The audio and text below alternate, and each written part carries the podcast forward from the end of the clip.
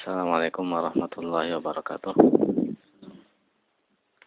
Alhamdulillah wassalatu wassalamu ala Rasulillah ba'du.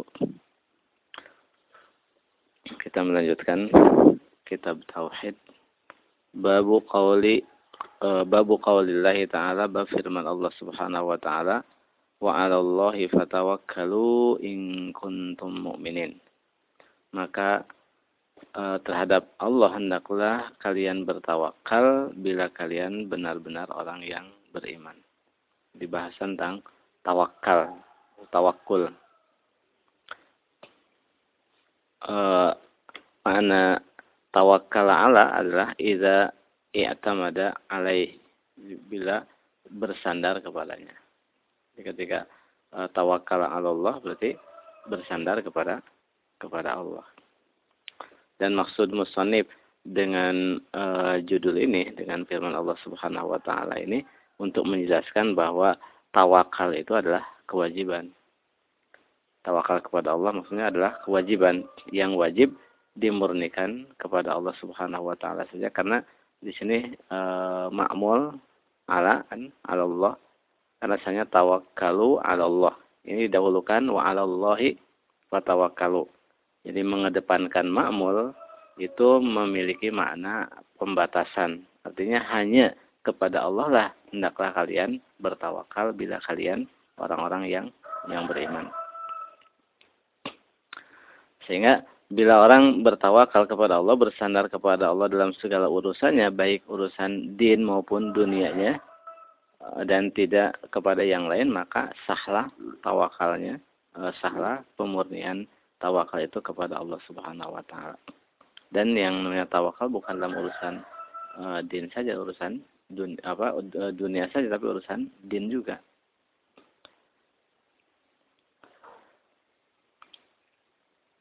Di sini Allah Subhanahu wa taala mensyaratkan kalau ingin disebut orang beriman hendaklah apa? Tawakal kepada Allah. Dalam ayat yang lain Allah mengatakan in kuntum amantum billahi fa'alaihi tawakkalu in kuntum muslimin. Bila kalian beriman kepada Allah maka hendaklah kalian terhadapnya lah kalian bertawakal bila kalian orang-orang muslim. Di sini mensyaratkan keislaman dengan tawakal artinya tidak ada tidak ada Islam bagi orang yang tidak tawakal kepada Allah dan tidak ada iman juga bagi orang yang tidak bertawakal kepada kepada Allah. Imam Ahmad mengatakan at-tawakkul amalul qalbi. Tawakul itu, tawakal itu adalah amalan hati. Tidak kelihatan tapi akan uh, apa akibatnya akan uh, apa uh, nampak. Di sini terus juga dalam ayat tadi uh, in kuntum amantum billahi fa alaihi tawakkalu in kuntum muslimin. Di sini Allah menjadikan uh, dalil keabsahan Islam seorang itu adalah tawakal atau tawakul dan juga Allah menjadikan uh, syarat keimanan seorang adalah tawakal. Dan juga Allah menjadikan syarat ketakwaan seorang dengan uh, tawakal itu. Uh, sehingga semakin kuat tawakal seorang, semakin tinggi, tinggi juga derajat keimanannya, keislamannya dan ketakwaannya.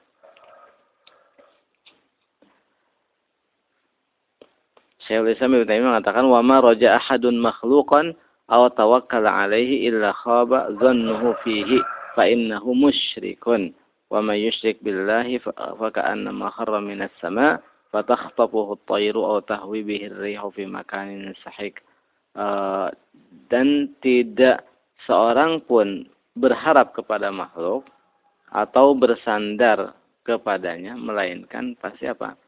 Dia kecewa pasti kecewa harapannya anggapannya dikarenakan apa dia musyrik kalau orang ber, e, selalu berharapnya kepada makhluk berarti syirik apa? Hati itu kan. Musyrik.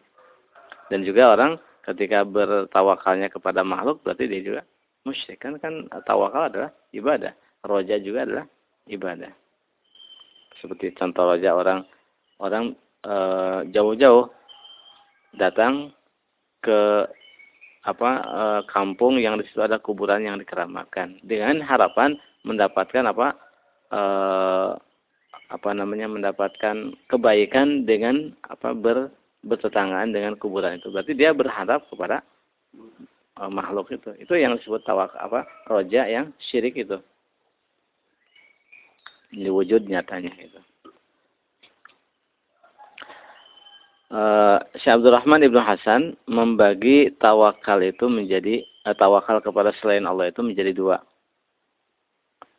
tawakal kepada selain Allah menjadi dua. Pertama, at-tawakkul fil umur allati la yaqdiru 'alaiha illallah.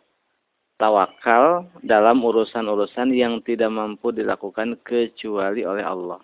Maka ini apa? Syirik akbar. Seperti orang yang bertawakal kepada mayit.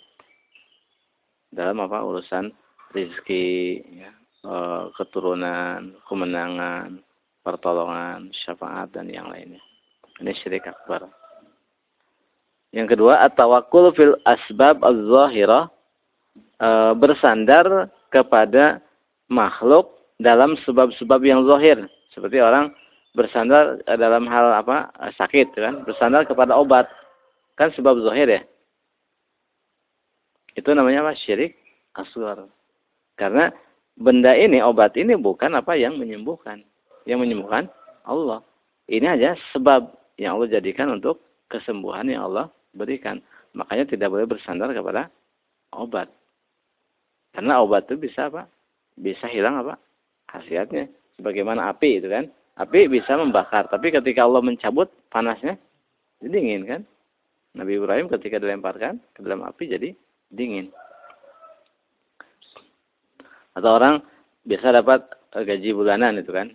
Terus bersandar dalam apa? E, membayar hutang nanti pokoknya uh, nanti pasti uh, bulan ini saya bayar dengan gaji itu. Jadi menyandarkan kepada gaji, tidak sandarkan kepada Allah. Itu kan sebab zahir. Tapi orang ketika menyandarkan kepada hal itu murni itu syirik asgar. Jadi orang bersandar kepada uh, asbab zahir tanpa menyandarkan kepada Allah itu adalah syirik asgar.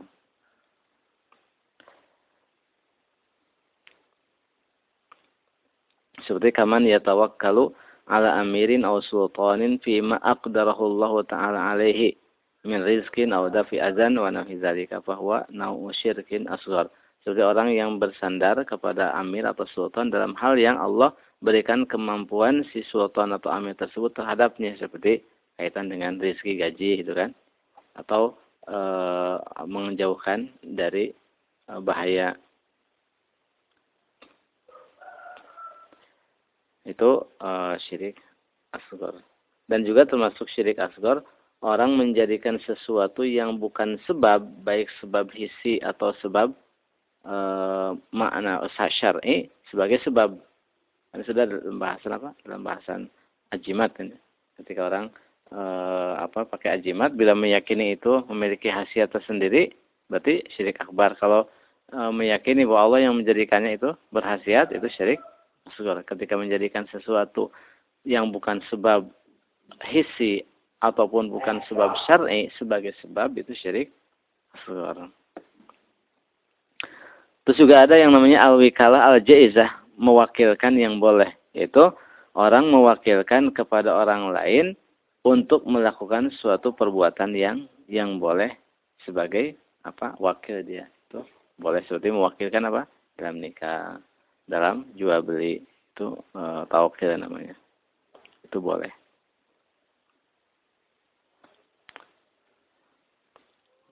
Kemudian Musannif rahimahullah mengatakan dan firman Allah Subhanahu wa taala innamal mu'minuna alladzina idza dzukirallahu wajilat qulubuhum wa idza tuliyat alaihim ayatuhu zadatum imana wa ala rabbihim yatawakkalun.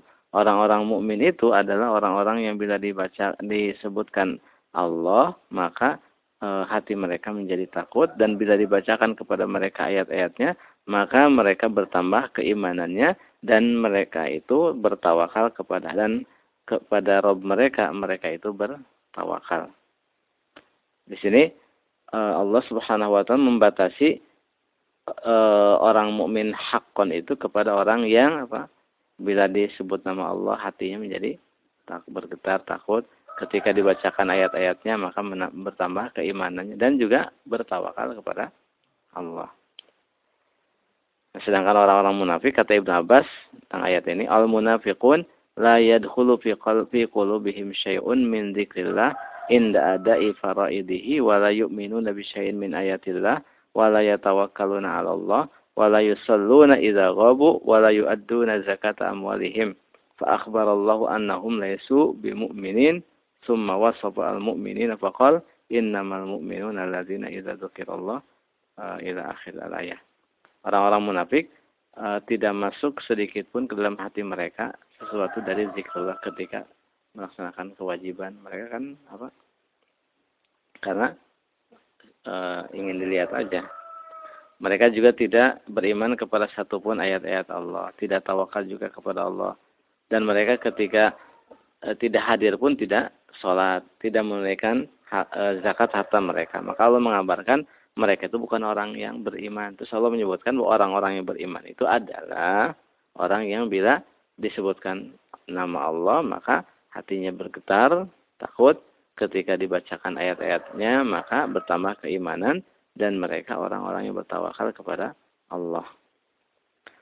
Dan bentuk rasa takut kan di sini kan wajilat kulubuhum e, takut kepada Allah itu adalah bentuknya adalah meninggalkan apa yang Allah larang dan menunaikan yang diwajibkan Allah.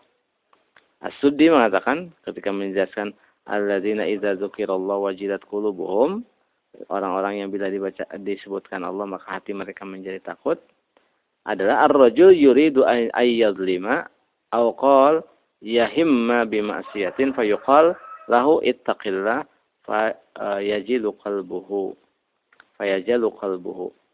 Adalah orang dia di saat ingin berbuat zalim atau ingin melakukan perbuatan maksiat terus dikatakan ada yang mengatakan ittaqillah takutlah kamu kepada Allah. Maka apa langsung hatinya takut seperti orang yang dalam kisah orang yang tiga orang yang masuk dalam gua kan tertutup yang satu bertawasul ketika uh, mau menzinahi apa uh, seorang wanita terus dikatakan apa? Ittaqillah. Takutlah kepada Allah. Kemudian wa idza tuliyat alaihim ayatuhu zadatum imana dan bila dibacakan kepada mereka ayat-ayatnya maka bertambahlah mereka keimanannya. Para uh, salaf berdalil dengan ayat ini bahwa iman itu bertambah dan iman juga berkurang. Dan ketika ditanyakan apa ziyadat e, tam bertambahnya iman dan kurangnya adalah di sini Umair ibn Khubayb Umair ibn Habib mengatakan idza uh, idza zakarna Allah wa khashaynahu wa khashaynahu fadzalika ziyadatuhu wa idza ghafalna wa nasina wa nasina wa dhayya'na fadzalika nuqsanuhu itu bertambah iman itu ketika kita mengingat Allah dan takut kepada Allah itu tambahnya iman. Dan bila kita lalai, lupa dan menyia-nyiakan, maka itu pertanda iman berkurang. Mujahid mengatakan al-iman yazidu wa yanqus wa huwa qaulun wa amal. Iman itu bertambah dan berkurang dan dia itu adalah ucapan dan amalan.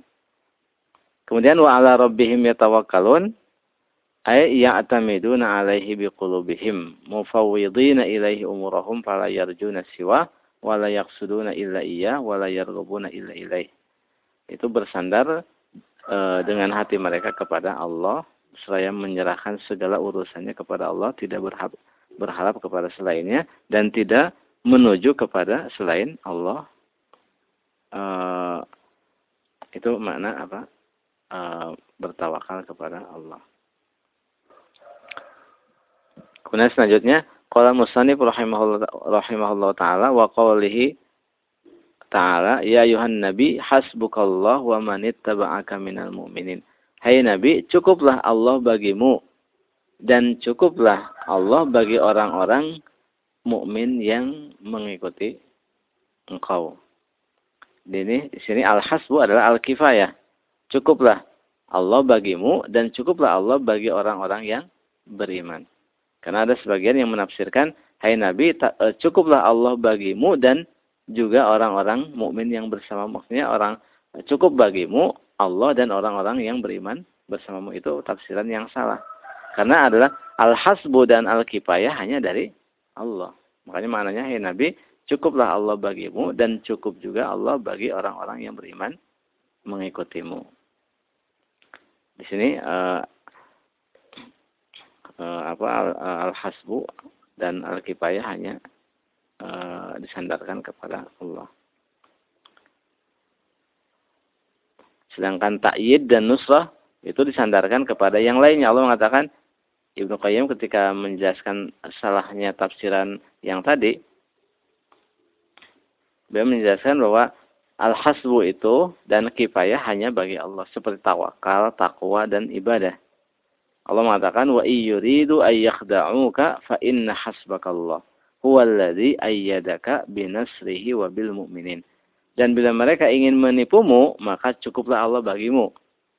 Dialah yang memberikan dukungan kepadamu dengan pertolongannya dan dengan kaum mukminin. Di sini takyid takyid dari Allah, takyid Allah kepada Rasulullah adalah dengan dari Allah, pertolongan dari Allah dan dengan kaum mukminin. Di sini takyid disandarkan kepada Allah, pertolongan Allah dan juga kepada kaum mukminin. Tapi ketika e, al-hasbu dan kifayah hanya kepada Allah. Fa inna hasbakallah itu kan.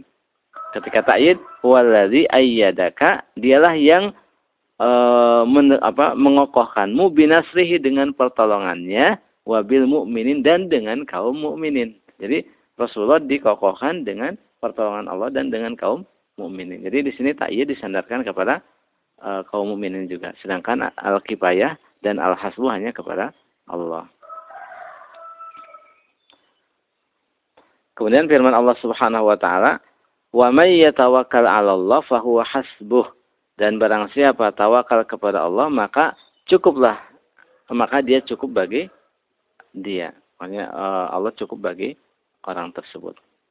Di sini Allah menjamin bahwa orang yang bersandar kepada Allah, maka Allah akan memberikan kecukupan. Dalam arti Allah akan melindunginya. Tidak akan Allah Subhanahu wa taala menelantarkannya sampai e, sehingga musuh bisa menunaikan hajat dari orang tersebut. Kalau kita bersandar kepada Allah, kan musuh selalu mengganggu kita. Selalu mengganggu kita. Nah, kalau kita bersandar kepada Allah, namanya bersandar kepada Allah itu setelah melakukan usaha, itu kan. Bukan tidak usaha. Maka musuh tidak akan menuai hasil dari kita. Andai kata ada sifatnya gangguan kepada fisik itu hal umum itu kan lapar, gangguan atau kedinginan, kepanasan itu hal yang biasa. Tapi kalau seandainya e, sampai me menghancurkan total kaum muslimin tidak tidak mungkin.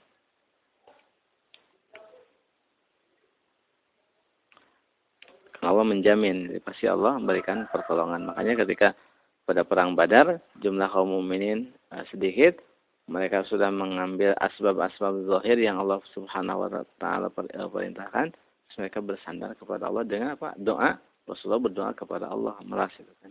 Maka Allah memberikan pertolongan. Jadi yang namanya tawakal itu bukan artinya tidak usaha orang e, Allah tidak akan menurunkan apa? Hujan, emas, uang. Tapi Allah menurunkan apa? Hujan air kan? Ya. Nah, ke tanah. Tanah harus dicangkul kan?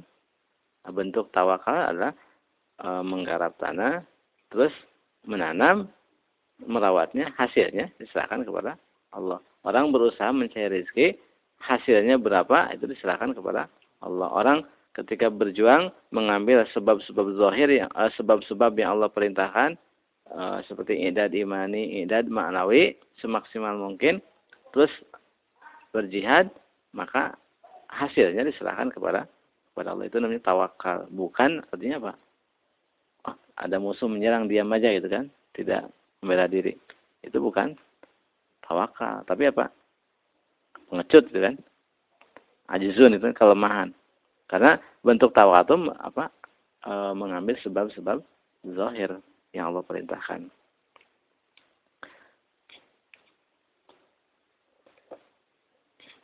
seperti orang ingin punya anak ah tawakal punya anak nanti juga. Tapi enggak nikah bisa enggak Ya, Jadi tawakal itu adalah mengambil sebab dulu, terus sandarkan hasilnya kepada kepada Allah itu tawakal.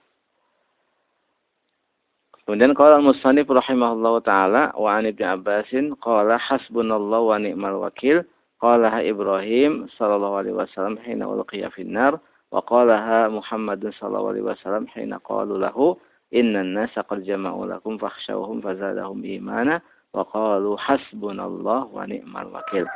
Ibnu Abbas mengatakan kalimat doa hasbunallahu wa ni'mal wakil itu diucapkan oleh Nabi Ibrahim saat saat dilemparkan ke dalam api. Kemudian juga dikatakan oleh Rasulullah SAW saat ditakut-takuti oleh musuh, di mana musuh mengatakan Inna qad jama'u lakum. Orang-orang Musa Abu Sufyan dan bala tentaranya telah berkumpul untuk memerangi, menghabisi kalian. Fakhshawhum, takutlah kepada mereka. Fazadahum imana, maka ancaman itu menambah keimanan bagi mereka. Waqalu dan mereka mengatakan hasbunallah wa ni'mal wakil.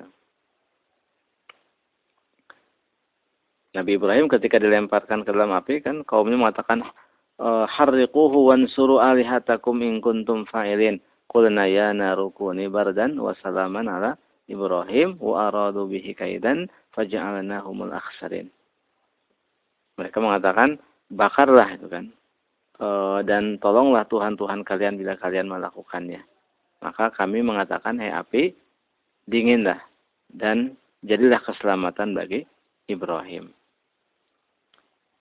Jadi e, saat dilemparkan ke dalam api mengatakan hasbunallah wa ni'mal wakil.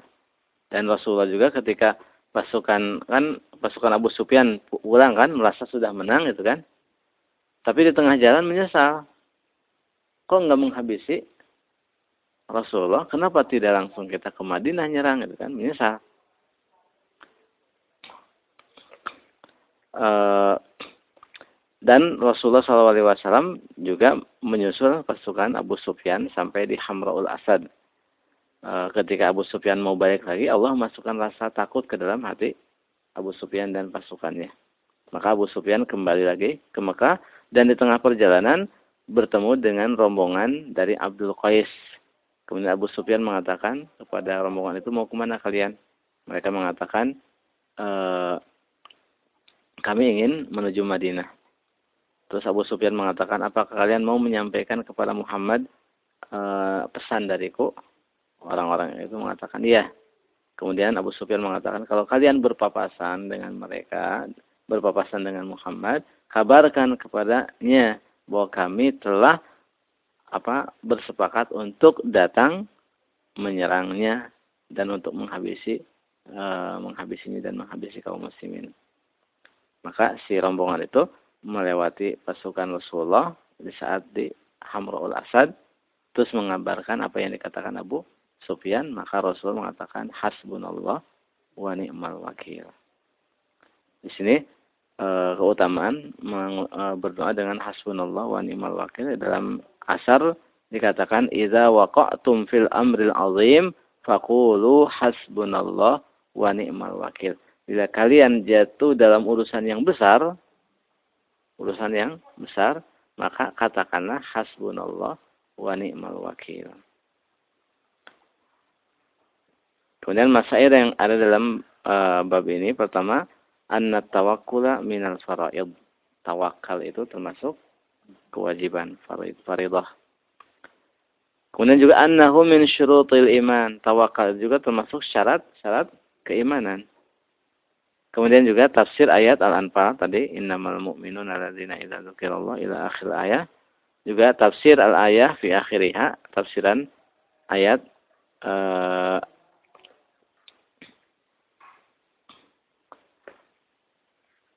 di, di akhirnya maksudnya wa ala rabbihim yatawakkalun. Kemudian tafsir ayat talak, tafsir ayat talak, wa may yatawakkal 'ala Allah fahuwa hasbuh. Kemudian idhamu sya'ni hadhil kalimah. Agungnya kalimat ini itu hasbunallah wa ni'mal wakil di mana diucapkan oleh al-khalilaini Nabi Ibrahim dan Nabi Muhammad SAW pada kondisi genting. Dan ini berarti bila saja para nabi atau ul azmi yang paling tinggi mengucapkannya dalam asyadaid, maka kita juga dianjurkan untuk mengucapkannya ketika menghadapi hal yang genting atau yang besar, yang di luar